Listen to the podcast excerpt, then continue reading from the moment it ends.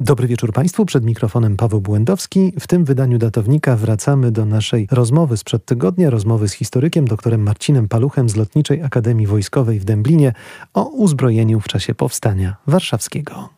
Warszawa na 44 rok jest wewnętrznie fortyfikowana. Są zdjęcia jasno i precyzyjnie pokazujące, że budynki administracji niemieckiej są ufortyfikowane. Tu bunkry, tu zasieki, tu worki z piaskiem, e, niekiedy nie można nigdzie przechodzić.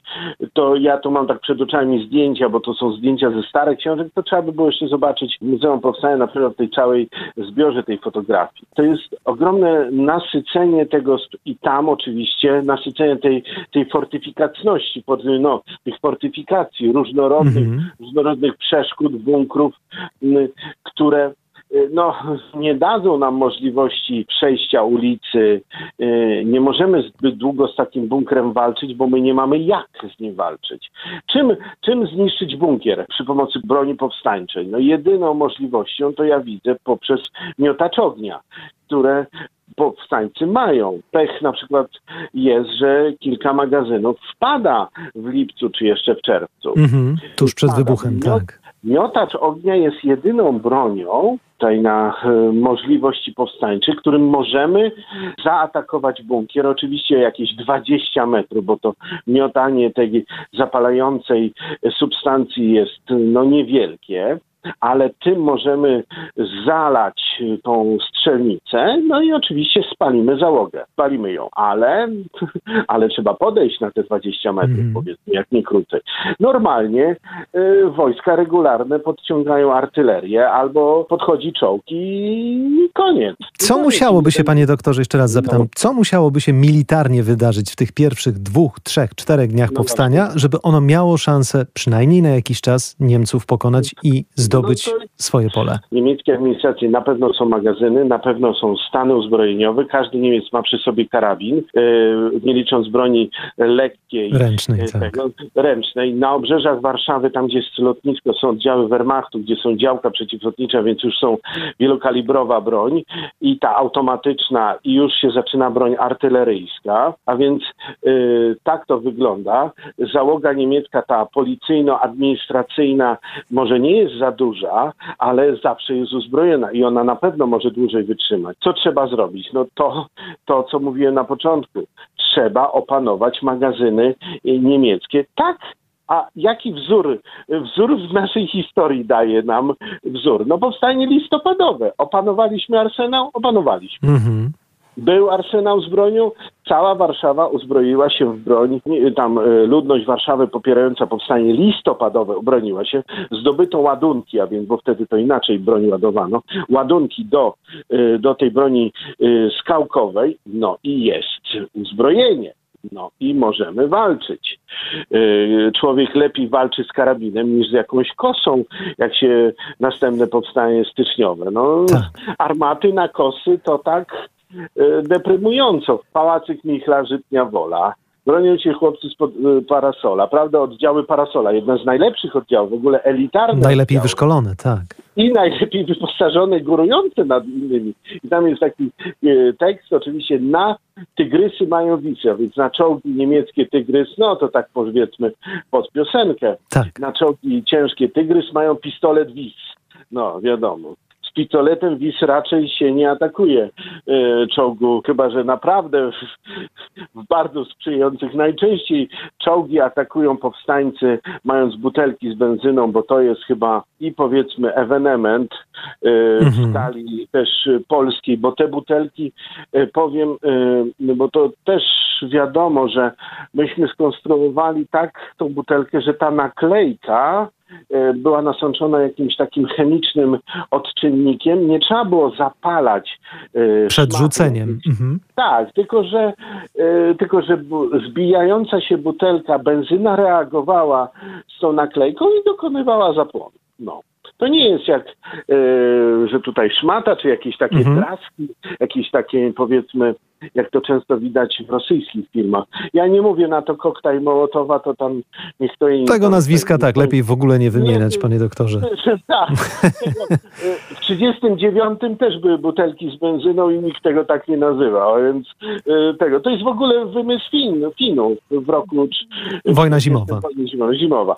No, a więc butelka z benzyną polska, e, polskiej proweniencji, powiedzmy polskiej produkcji konspiracyjnej jest całkiem dobra. Więc Jeszcze jedno pytanie, panie doktorze, które muszę zadać odnośnie zrzutów. Czy gdyby Stalin zezwolił na użycie lotnisk, co oczywiście jest czysto hipotetyczne, cokolwiek by to zmieniło? Czy ta ilość zrzutów byłaby w stanie zmienić losy powstania, czy po prostu zginęłoby tylko więcej lotników? To znaczy tak, jeżeli by Stalin zgodził, no to no to byłaby inna sytuacja, bo po pierwsze, po pierwsze, nasz samolot z Brindisium może wziąć więcej zaopatrzenia i lądować po zrzucie na terenach tutaj e, Lubelszczyzny, na przykład w Dęblinie. Mieć międzylądowanie po prostu. No mhm. międzylądowanie, więc e, ma powiedzmy grubo więcej paczek i zasobników może wziąć do, do swojej tutaj ładowni, do tych komór bombowych, które są przerobione na takie komory da, na, na zasobniki. To raz.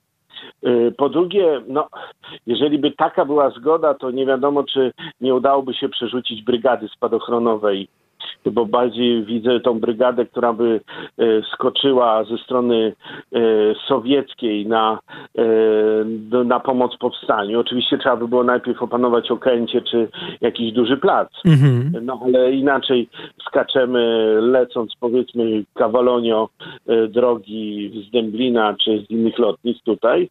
No i co innego te loty wahadłowe amerykańskie, które też były. Znaczy ten lot akurat był z lądowaniem, ale jeżeli to byłoby zgoda w pierwszych dniach powstania, no to oczywiście liczba, te pierwsze dni powstania są najważniejsze.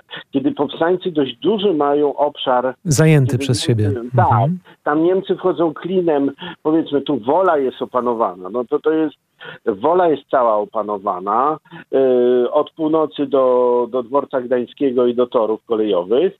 Yy, Żoliborz jest powyżej, no niestety bez Y, bez cytadeli, ale śródmieście jest y, też opanowane i jest przesmyk na drugie śródmieście y, to południowe. Mokotów też jest większy i Sadyba jest i Czerniaków i Powiśla, więc jest więcej możliwości zdania zrzutu. No, ale to jest gdybanie. To jest już tylko gdybanie, bo tak samo lotni- jeżeli byłaby zgoda, to lotnictwo e, sowieckie mogłoby grubo pomóc, bo co innego, jeżeli front się zatrzymuje na Pradze, kiedy powiedzmy e, jest ta bitwa na Pradze sowieckich korpusów pancernych przeciwko Niemcom, bo tam Niemcy wysyłają w tych właśnie pierwszych dniach powstania, otwierają sobie drogę. To nie są złe oddziały pod względem bitewności, bitności, przygotowania, no ale są też to oddziały zbrodnicze. Podobnie zresztą jak regularne jednostki Wehrmachtu, także tutaj chyba nie ma większego rozgraniczenia. Tutaj ten Wehrmacht jest w różnym stopniu oceniany, bo tam Wehrmacht na froncie wschodnim wykonywał różne zbrodnie, tak samo jak Wehrmacht w 1939, ale... Na samym początku ale, wojny, tak. Tak, ale y, tutaj jeszcze, gdyby była pomoc lotnictwa sowieckiego, bo trzeba sobie powiedzieć, że w momencie wybuchu powstania Sowieci zablokowali całkowicie swoją własną możliwość używania własnego lotnictwa nad Warszawą. Mhm. Bo y, wysyła się samoloty do takiego wymiatania, do takiej akcji polowania na różne obiekty po drugiej stronie frontu. Tak robią i alianci, i Niemcy, i Sowieci. A na czas powstania y, Stalin zakazał. Tam macie nie latać. Tam nic nie atakujecie, nie szukacie Niemców, nic. Nic. Możecie latać gdzie indziej. Tam nie wolno. No więc e, tak to wygląda. A teraz powiedzmy, jak to, panie doktorze, może powiedzmy o tych zrzutach, jak naprawdę wyglądały, bo to jest, to jest wielki heroizm naszych pilotów, prawda? Ogromny. Dopiero czwartego, czwarty, piąty sierpnia zaczynają się zrzuty. I tu, proszę Państwa, powiem taki ciekawy element, że my musimy oszukać Brytyjczyków, oszukać naszych sojuszników w mhm. Brindisium, żeby oni nam dali, nie przeszkadzali ze startem. Powiedziano, że będzie lot zrzutowy zgodnie z planem zrzutowym w, tam w obszarze e, Polski, ale nie mówiono, że lecimy nad Warszawą. Nie, nie mówiono brytyjskiemu dowództwu, żeby nam nie przeszkadzali, żeby nam w końcu nas nie zablokowali. Tak. Trzeba sobie też powiedzieć, że jak wygląda taki zasobnik, bo może ktoś mało wie że ten zasobnik jest napchany praktycznie różnym rodzajem sprzętu, uzbrojenie jest podzielone na odpowiednie tam części, e, ale gdzie tylko jest wolna jak gdyby przestrzeń, polscy technicy ładują battle dressy, jedzenie, czekoladę, co nie bądź się wpycha, podobno pokazują nasze e, zrzuty na Lubelszczyźnie. Naprawdę, e, no nie, że tylko ten zasobnik ma mieć to, co ma mieć, tam mhm. powiedzmy 30 stenów. Cała przestrzeń wykorzystana po prostu. Wykorzystana maksymalnie. Tam na przykład te steny to tam nie kręcą się w tym zasobniku, jak on spada, mhm. powiedzmy, tylko te battle dressy, battle dress to jest taka, taki sweter, taki haki, taki brytyjski, charakterystyczny. Mhm. I na przykład nasze kompanie tutaj Armii Krajowej w, w czasie bitwy pod Osłuchami to mają takie, takie wyposażenie praktycznie brytyjskie od góry do dołu. I spodnie te takie typowo wojskowe. A więc co ciekawe, i tutaj na pewno nasi mechanicy robią wszystko, żeby jak najbardziej wspomóc e, to powstanie, a więc te 12 paczek, bo teraz tak, mamy możliwość zabrania 12 paczek i 12 zasobników do Liberatora, mhm. bo musimy wziąć tyle paliwa, żeby przelecieć od Brindisium do tak. Warszawy i z powrotem. A więc dystans mamy trzech, około 3000 kilometrów. To jest ogromny dystans. I teraz start następuje, no trzeba startować już jak tam słońce zachodzi, żeby tutaj w nocy wylą- e, zrzucać. Nadlecieć, tak. Bo, I nadlecieć na noc. I teraz tak, lecimy, przecież jest zaciemnienie. Przeskakujemy e, Adriatyk. E, głównym elementem, jak gdyby rozpoznania, rozpoznawczym, takim nawigacyjnym, głównym obszarem jest jezioro Balaton. I tutaj skręt, skok na Karpaty. Mhm. Przeskakujemy przez Karpaty, przez Przełęcz w Przełęczy e, którejś i tu już zaczyna się najciekawszy element na bardzo niskim pułapie, najlepiej Wisłą i już do Warszawy. Podobno od Radomia, no od Radomia już widać Warszawę, jak mm. się pali. Jak tak, się pali. tak, tę wielką łunę. Podobno mm. łuny i pierwsze zrzuty dokonujemy, polskie załogi idą y, konspiracyjnie jak gdyby, y, operacyjnie idą e, czwarty, piąty, nadchodzą nad e, cmentarz żydowski. Tutaj mhm. się bronią oddziały Kedywa, więc e, zgrupowanie pułkownika Radosława, Jana Mazurkiewicza, najlepsze oddziały, a więc Bzośka, Parasol, Broda, a więc wszyscy Kolumbowie rocznik 20, mhm. mówiąc krótko. Tak. Tu, się broni, tu się bronią najlepsze oddziały powstańcze, i tutaj nasze liberatory czy halifakty, bo tutaj różnie, tu trzeba by dokładnie wiedzieć, kto czym leci, bo to jeden, on, jeden i drugi jest podobny. One są też sfatygowane, bo one dużo już zrzutów dokonały. E, oczywiście amerykański liberator jest lepszy, ale leci tak samo, może więcej troszeczkę zabrać. Mhm. Bo po 12, bo Halifax 8 paczek weźmie. E, I, I, sprawa jest taka, że tutaj nadlatuje się na przykład na cmentarz żydowski na minimalnym pułapie, jakim można, to musi fenomenalnie wyglądać.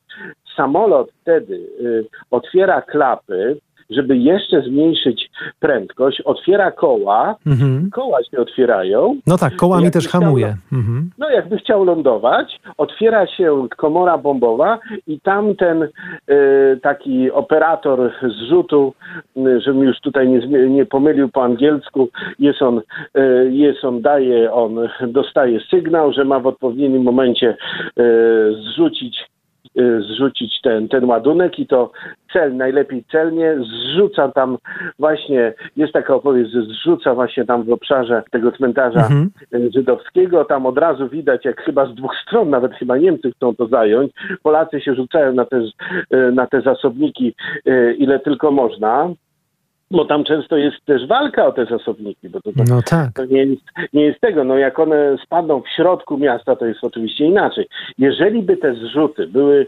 powiedzmy około pierwszy, drugi i to na, na dość masową skalę, no to sytuacja też by była inna. Na teren Woli zrzucić, bo na Woli prawie cała Wola jest opanowana, niestety tam góruje to straszne miejsce, jak nie jest więzienie na Pawiaku, tak.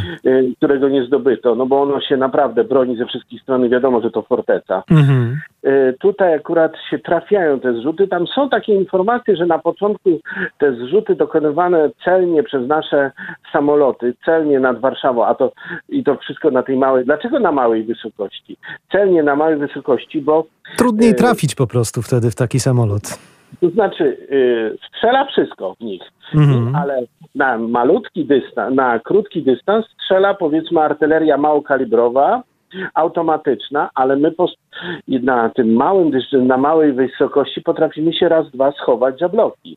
Nim nas złapią, to my się ukryjemy, bo na wyższych e, pułapach... Jesteśmy no, cały czas widoczni, tak. Cały czas widoczni, a jak nas złapie stożek reflektoru, bo stożek, e, reflektory ganiają po całym niebie i szukają tego samolotu. Jak go złapią taki stożek, to go trzymają. A więc jak my jedziemy nad samym miastem na minimalnej wysokości, powiedzmy 100 metrów albo niżej, to musi fenomenalnie wyglądać. Taki liberator na pełnych motorach. Nad Marszałkowską na przykład. Polski samolot około 20 sierpnia na 100 metrach idzie mhm. ulicą Marszałkowską powiedzmy ma, ja to liczyłem, ma 800 metrów w pozycji tylko powstańczych.